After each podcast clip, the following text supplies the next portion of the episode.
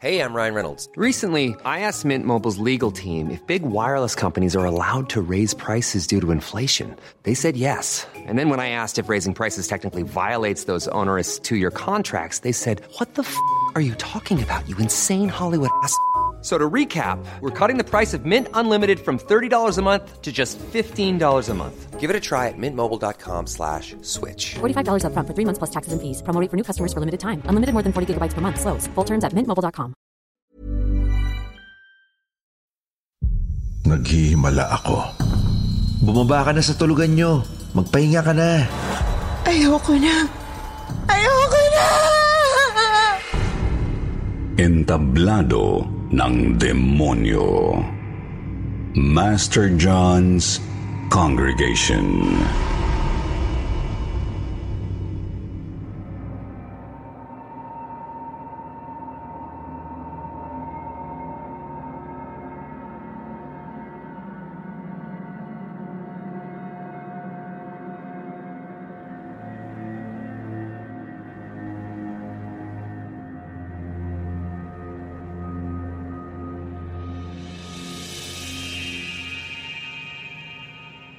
Hello po. Isang mapagpalang gabi po sa inyo, Sir Jupiter. Binabati ko po ang lahat ng mga nakikinig ngayon sa channel niyong Kwentong Takipsilim. Lalo na sa mga taong makaka-relate sa kwento ko. Tawagin niyo na lamang po ako sa pangalang Agnes. Apat na pitong taong gulang na ngayon at isang simpleng may bahay dito sa Osaka, Japan. 17 years old lang po ako nang mangyari sa akin ang kakaibang kwentong ibabahagi ko ngayon sa inyong lahat. Maganda raw po ako, sabi ng mama kong nagtatrabaho bilang entertainer dati sa Japan. Pwede raw akong maging artista kung gugustuhin ko. Bata pa lang po kasi ako, mahilig na po akong kumanta, sumayaw at umarte. Sa Novaliches po kami nakatira noon at hindi naman kami mayaman. Kaya lahat ng pwede kong pagkakitaan noon habang nag-aaral ay pinapasok ko. Lahat ng singing contest sinalihan ko na noon sa lugar namin at doon ako na-discover ng isang talent coach na tawagin na lang natin bilang Master John.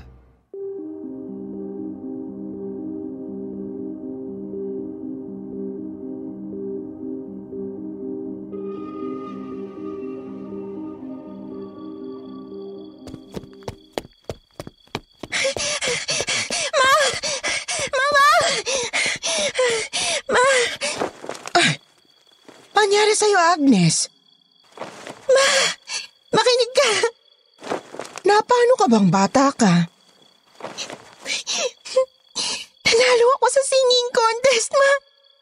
First place! Nanalo ko ng limang libo, ma! Ito na nga, ma, oh! Ha, wow, anak! Totoo ba? Ang galing naman! At ito pa, Mama. Yung isang talent coach na nag-judge sa amin, inalok ko kong gawing talent daw niya. ah, anong talent? Ibig sabihin, kukunin niya ako. Tapos tutulungan niya ako maging career tong pagkanta. Sa wakas, Mama, magiging singer na rin ako. Magkaka-album ako. Tapos magiging artista din ako. Papapanood ako sa TV at pelikula. Magiging sikat ako katulad ng idol kong si Manuel Reyes, ma. At higit sa lahat, yayaman na tayo!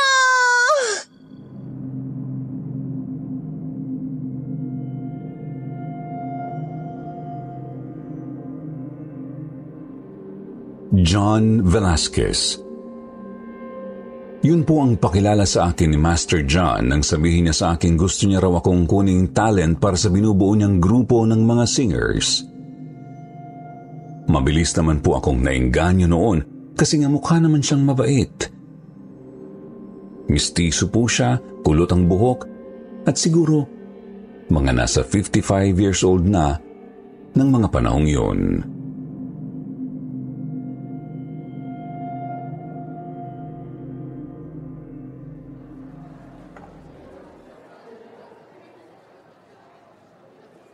Ano Agnes?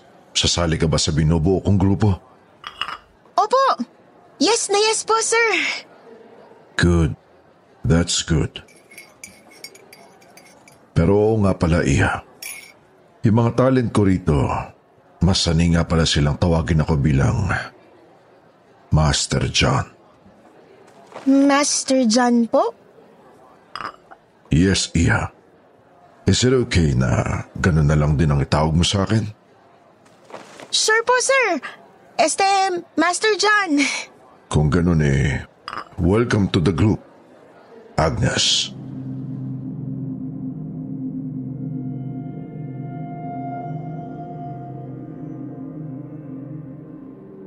Ayos naman na sana ang lahat, Sir Jupiter. Excited na excited na akong maging parte ng grupo ni Master John. Kaya lang, nagulat ako sa sumunod na sinabi niya sa akin.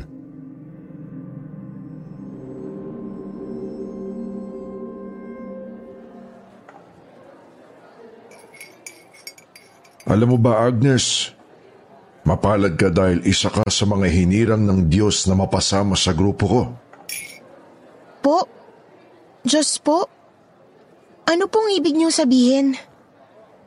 Nakalimutan ko palang banggitin sa iyo, Iha, na bukod sa pagiging isang talent manager, ay naglilingkod din ako sa Diyos. Isa rin akong pastor at leader sa isang kongregasyon. Pamilyar ka ba kay San Juan de Bautista? Yung nasa Bible po? Si Saint John the Baptist? I- yun pong pinugutan ng ulo? Yes, Agnes. That's right. Ang totoo ay sa kanya kinuha ang pangalan kong John. Sinasapian niya kasi ako. Agnes, naghihimala ako.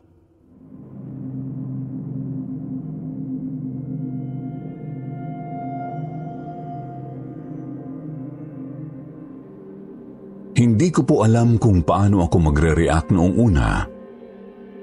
Pero namangha ako sa sinabi sa akin ni Master John. Isa pa, bata pa kasi ako noon. At uto-uto pa. Kaya naniwala agad ako sa sinabi sa akin ni Master John, lalo na nang dugtungan niya pa ito.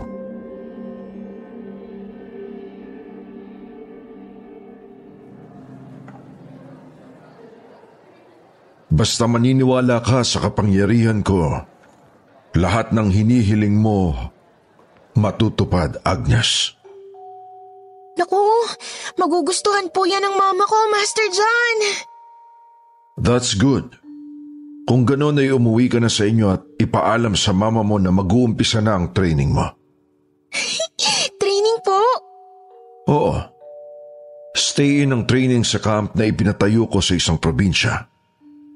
Isa yung malaking mansyon na malapalasyo ang laki, Agnes. Isang kampo para lang sa inyong mga talents ko. Doon ka titira para mahasa ka at maging mahusay na Opo, Master John! Go po ako dyan, sige!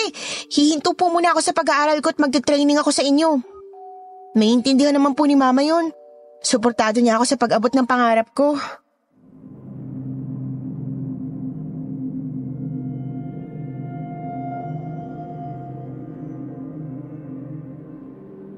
Aaminin ko po, nagpadalos-dalos akong sumali noon sa congregation ni Master John dahil na rin sa matinding kagustuhan kong matupad ang mga pangarap ko.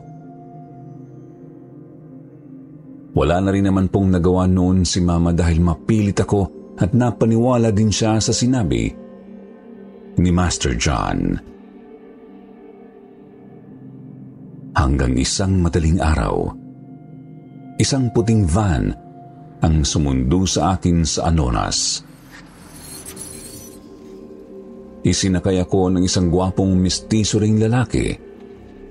Maskulado siya at umaapaw sa karisma.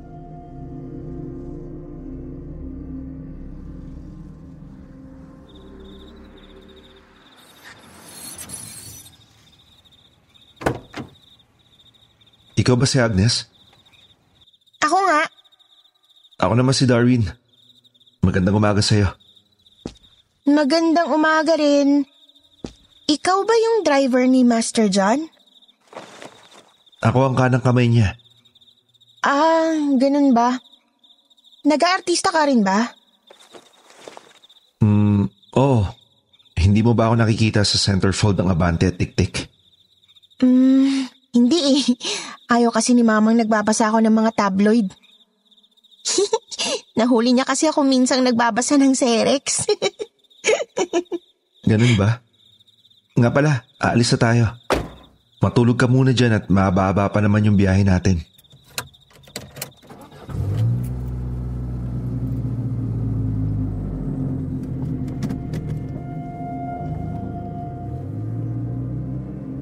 Totoo ang sinabi ni Darwin, Sir Jupiter. Mahaba nga ang biyahe namin. Halos 12 oras yata akong natulog sa malamig na van na yun at pahapon na nang dumating kami. Hindi ako matandain sa mga pangalan ng lugar, pero kung hindi ako nagkakamali, sa bandang Ilocos ako dinala ni Darwin. Pagbaba ko ng van, nagulat ako sa mga matatandang madre na sumalubong sa akin.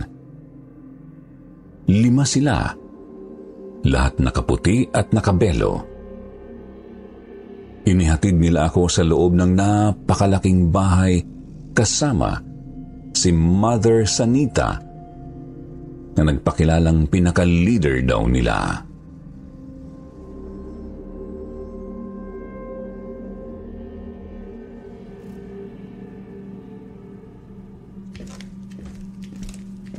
Wow! Ang ganda naman dito. Parang bahay sa ibang bansa ah. Ang laki-laki. Pero, nasan nga po pala si Master John? Agnes, huwag ka maingay. Nasa kwarto namin si Master. Nagdarasal siya kapag ganitong oras. Ah, ganun ba?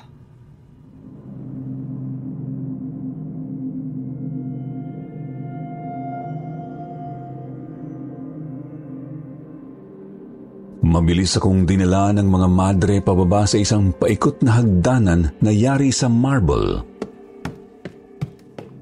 Pakiramdam ko noon para akong si Quasimodo na bumababa mula sa tore ng Notre Dame. Habang pababa kami ng pababa parang painit din ng painit ang pakiramdam ko. Parang wala ng oxygen doon sa underground na pinuntahan namin. Pero matapos ang napakahaba naming pagbaba sa hagdanan, nagulat ako. Dahil hindi lang basta basement ang sumambulat sa akin, kundi isang kumbento na parang kulungan.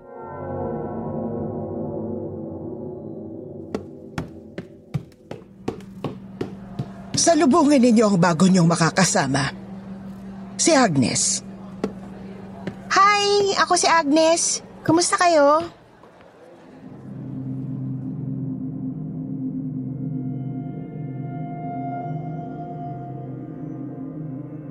Halos isang daang babae yata na pare-pareho ang suot ang dinatnan ko sa underground na tulugan namin. Lahat sila magkakasing haba ang kulay itim na buhok, pero napansin kong maputla ang kulay nila.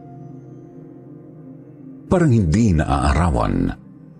Mahahaba ang manggas ng mga suot nila at napakaluwag at haba rin ng kanilang palda. Puting-puti rin ang mga suot nilang yun. Matapos kong bumati maya-maya eh, hinatid na po ako ni Mother Sanita sa kama ko.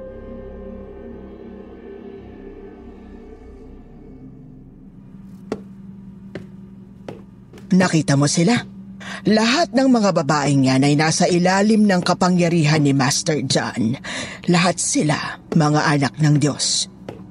Kung gusto mo ring maging katulad nila, sumunod ka sa mga ipagagawa ni Master sa'yo. Nagkakaintindihan tayo, Agnes? Opo, Mother Sanita. Hetong isusuot mo araw-araw. Ay, may mga dala po akong damit pang perform. Mas maganda po dyan. Tingnan niyo po tong miniskirt. Hindi mo isusuot ang mga dala mong damit. Kung ano lang ang ipasuot namin sa'yo, yun lang din ang isusuot mo. Akin na tong mga bag mo. Po? Pero... Magpalit ka na ng damit.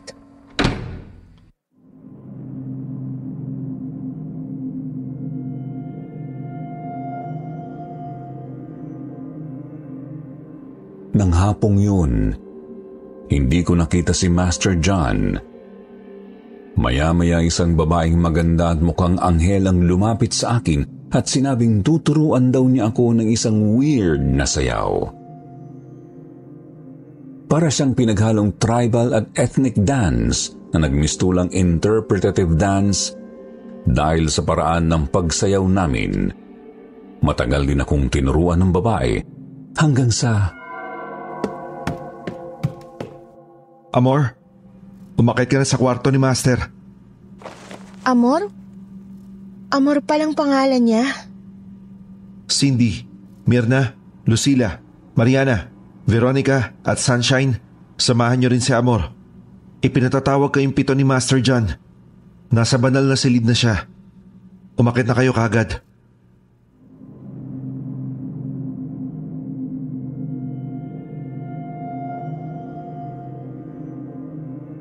Nakita ko ang takot sa mga mata ni Amor at nung iba pang mga babae nang sapilitan silang yakapin ni Darwin paakyat.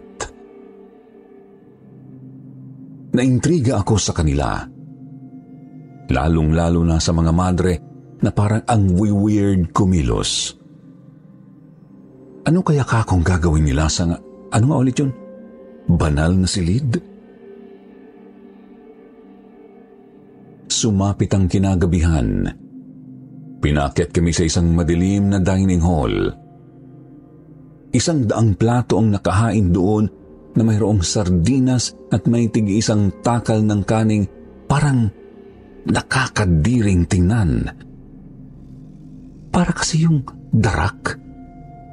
Kaya napanguwi ako. Pinaupo kami at sabay-sabay na pinakain.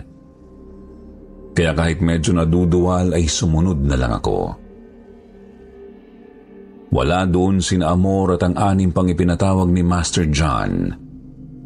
Magdarasal sana ako bago kumain, pero tinampal ako ni Mother Sanita sa mukha. Anong kabastusan niyang gusto mong gawin? Mother Sanita, gusto lang magdasal ni Agnes bago sila kumain. Master John! Ayan, sa wakas nakita ko na kayo. Kailan po ang training natin sa kantahan at akdingan? Naituro na po ni Amor sa akin yung sayaw kanina. Manahimik ka, Agnes. Unang gabi ni Agnes, Mother. Hayaan muna natin siya maging masaya.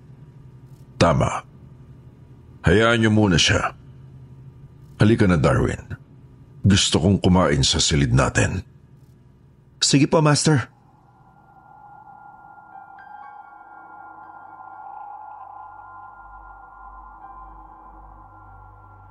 Hindi ako nakatulog ng gabing yun, Sir Jupiter.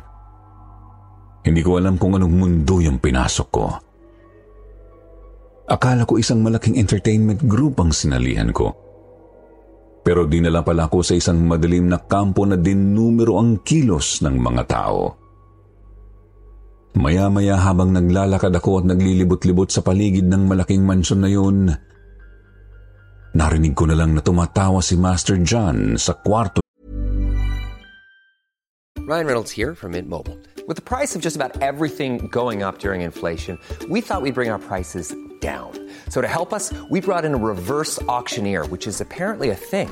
Mint Mobile unlimited premium wireless. Ready to get 30, 30, bit to get 30, bit to get 20, 20, 20, bit to get 20, 20, bit to get 15, 15, 15, 15 just 15 bucks a month. So, Give it a try at mintmobile.com slash switch. $45 upfront for three months plus taxes and fees. Promo rate for new customers for limited time. Unlimited more than 40 gigabytes per month. Slows. Full terms at mintmobile.com. Hey, it's Ryan Reynolds, and I'm here with Keith, co star of my upcoming film, If, only in theaters, May 17th. Do you want to tell people the big news? All right, I'll do it. Sign up now and you'll get unlimited for $15 a month in six months of Paramount Plus Essential Plan on us. Mintmobile.com slash switch. Upfront payment of $45 equivalent to $15 per month. Unlimited over 40 gigabytes per month. Face lower speeds. Videos at 480p. Active Mint customers by 531.24 get six months of Paramount Plus Essential Plan. Auto renews after six months. Offer ends May 31st, 2024. Separate Paramount Plus registration required. Terms and conditions apply if rated PG. niya, kung saan kasama niya si Darwin.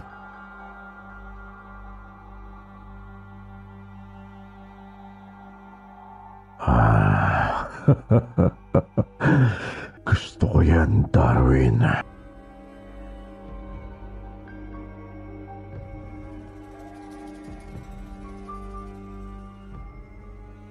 Medyo nagulat ako at napanguwi nang marinig ko ang mga ungol na yon ni Master John. Parang may ginagawa silang kalaswaan doon. Kaya sa sobrang curious ko ay naisipan ko silang silipin. Pero nang dumungaw ako doon sa siwang ng pintuan sa silid nila, bigla na namang may tumampal sa akin. Si Mother Sanita. Pinanlakihan lang ako nito ng mga mata sabay hila sa akin papunta sa hagdanan pababa sa tulugan namin sa pinakaibaba ng mansyon. Bawal magsalita. Bawal magsaya. Bawal magtanong. Bawal gawin ang gusto mong gawin. Pumasok ako sa isang kulungan, Sir Jupiter. Isang kulungan na punong-puno ng kababalaghan. Unang gabi ko pa lang doon ay parang nakakaramdam na agad ako ng pagsisisi na sumama ako sa kanila. Nang gabing yun, nakahiga ako ng diretso sa matigas kong kama nang makarinig ako ng kakaibang ingay. Parang may umiiyak na babae.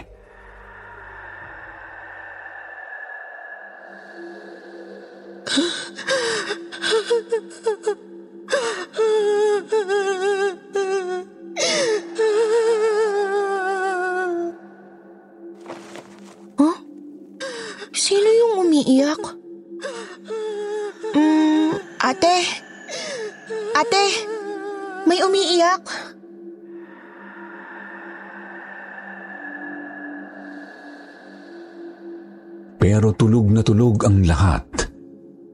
Hindi ko alam kung anong oras noon kasi walang orasan sa buong kampo. Tumayo ako at palihim na umakyat sa itaas.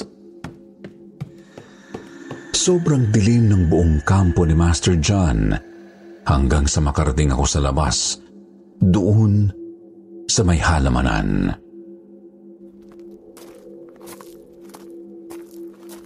Ayoko na. Na!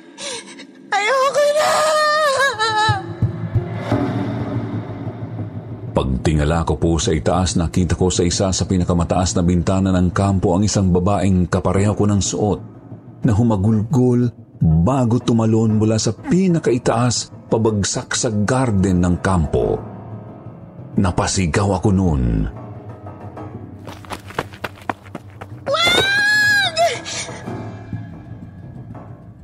Sobra talaga akong nasyak sa nakita ko.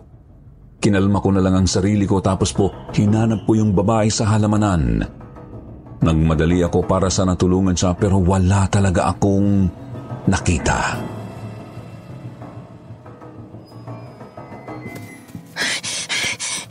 Nasaan na yung babae? Bakit siya tumalon? Ano nangyari? Agnes, anong ginagawa mo dito sa labas? Master, Hindi ba dapat natutulog ka na? may... May narinig po kasi akong babaeng umiiyak. N- Nakita ko po siyang tumalon doon sa bintana. Pe- pero hindi ko po makita yung katawan niya doon sa pinagbaksakan niya eh. Ang lawak din pala ng imahinasyon mo, Agnes, ano? Baka naman minumulto ka na, Agnes. D- Darwin, nandito ka rin pala. Um, A- anong sinasabi mong minumulto? Bakit? May multo ba rito? Bumaba ka na sa tulugan nyo. Magpahinga ka na. Tama si Darwin, Agnes. Matulog ka na.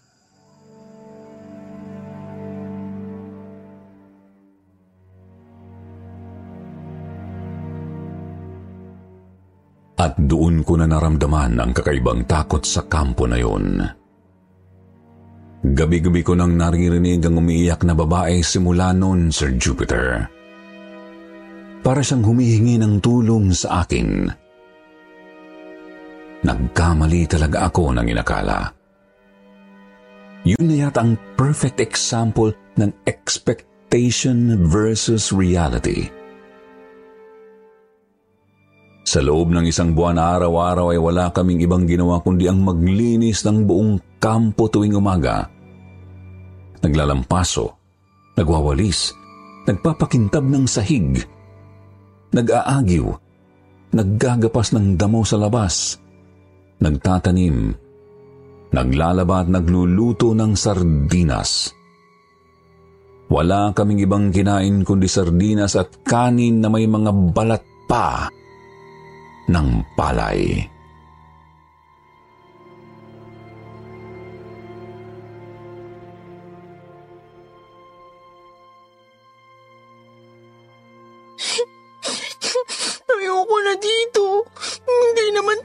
Agency to eh. Ginagawa kami mga alipin dito.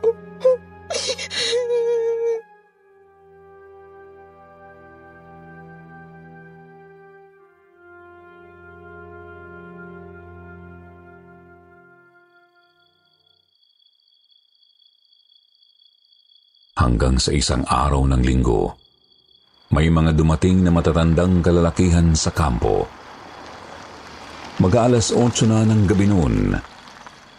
Nagtaka pa nga po ako dahil sobrang dami nila.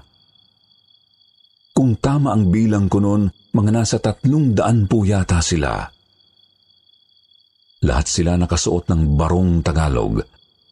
Parang may fiesta o ikakasal sa porma nila. Nagsimula ang lahat sa isang misa. Umupo ang mga bisita namin sa ratan na upuan at sama-samang nagbelo ng itim ang mga kalalakihan.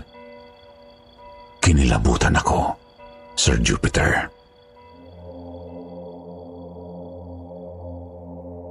Oh, banal na Panginoon, talang maningning sa umagang kay dilim. Basbasan mo nawa ang mga anak mong handang mag-alay sa iyo Pagningasin mo nawa ang aming sinasambang Diyos sa lupa. Si Master John na reinkarnasyon ni San Juan de Bautista.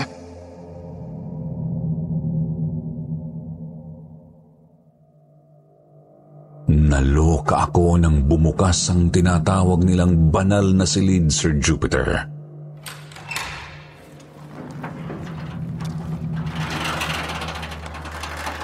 Nagkagulo ang lahat ng mga tao nang makita nila ang malawax figure na itsura ni Master John.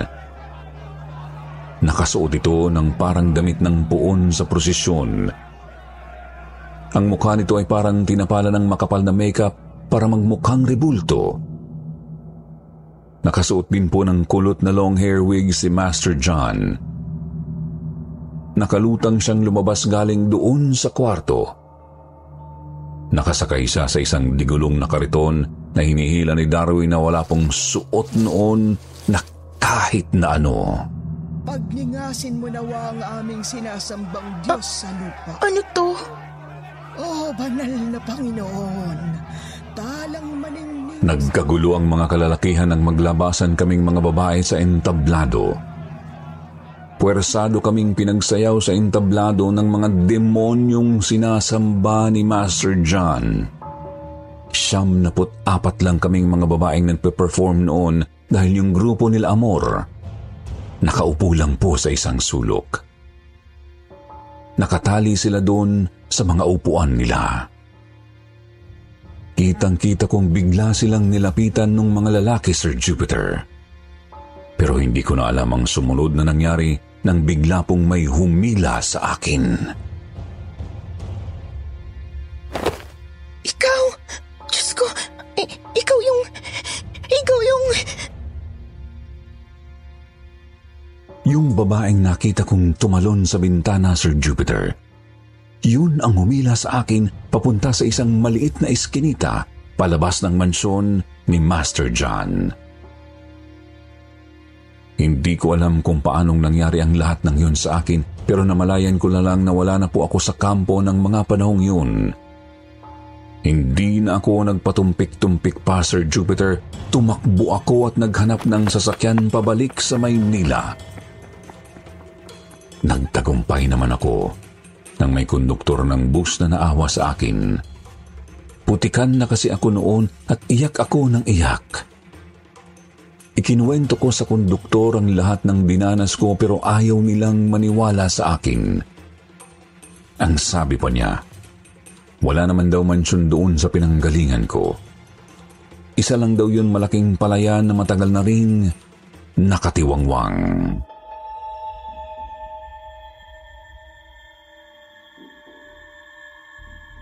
Hanggang ngayon po, Sir Jupiter, wala akong ideya kung ano ba yung naranasan ko.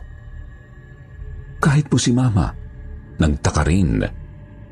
Ang sabi niya bigla na lang daw akong lumayas noon sa bahay namin nang hindi nagpapaalam sa kanya. Pero ang alam ko, nagpaalam naman ako kahit po anong gawin kong paghahalukay sa utak ko, wala talaga akong makuhang sagot. Naranasan ko ba talaga ang lahat ng yun? O guni-guni ko lang? Sinubukan ko pong ibalik sa normal ang buhay ko noon. Pero ang hirap dahil hindi pa rin ako tinigilan ng mga alaalang nangyari sa akin doon sa congregation. May mga pagkakataon nga po na nakakaramdam ako ng mabigat na nakadagan sa dibdib ko tuwing natutulog ako. Tapos kapag ididilat ko ang mata ko, nakikita ko ang kaluluwa ng grupo ni na Amor Humihingi po sila ng tulong sa akin, Sir Jupiter. Isang buwan akong nakaranas ng ganun, Sir Jupiter. Sising-sisi talaga ako kung bakit ako sumali sa congregation na yun. Hanggang isang araw.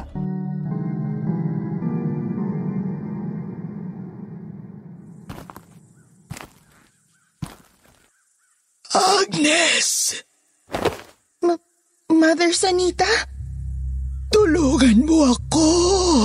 Agnes! Uh, ano po nangyari sa inyo?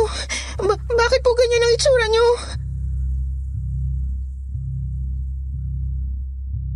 Ang sabi ni Mother Sanita sa akin, nasunog daw yung kampo habang nagsasagawa sila ng ritual.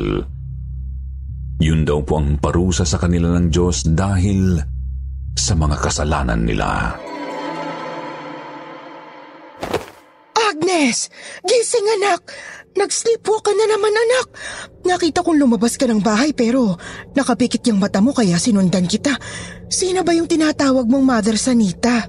Mama, punta tayo sa pare. Uh, pare? Ba- bakit naman anak? Gusto ko nang matapos yung mga nangyayari sa akin, ma. Gusto ko nang kalimutan si Master John. Diyos ko po ang anak ko. Oo, anak. Sasamahan kita. Halika.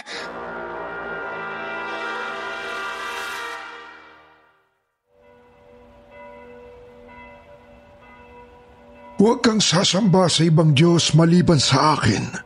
Huwag kang gagawa ng imahen ng anumang nilalang na nasa langit, nasa lupa, o nasa tubig upang sambahin Huwag mo silang yuyukuran ni sasambahin sapagkat akong si Yahweh na iyong Diyos ay mapanibughuing Diyos. Agnes, sa ngalan ni Heso Kristo, ihihiling natin na lisanin na ng mga demonyo ang mga taong inalihan sa kampo ni John na sinasabi mo. Hiling natin kapayapaan at walang hanggang katahimikan. Isang mundong walang pagdurusa at karamdaman ang lahat ng ito ay inihiling natin sa banal na pangalan ni Yeso Kristo ngayon at magpasawalang hanggan.